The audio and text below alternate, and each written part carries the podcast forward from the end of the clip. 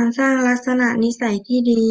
การฝึกให้เด็กปฏิบัติภารกิจที่เป็นกิจวัตรประจำวันของตนได้ตามวัยอันสมควรนั้น จะให้เด็กดำรงอยู่ในสังคมได้ต่อไป กิจวัตรที่จำเป็นที่ควรฝึกให้กับเด็ก ได้แก่หนึ่งการรับประทานอาหาร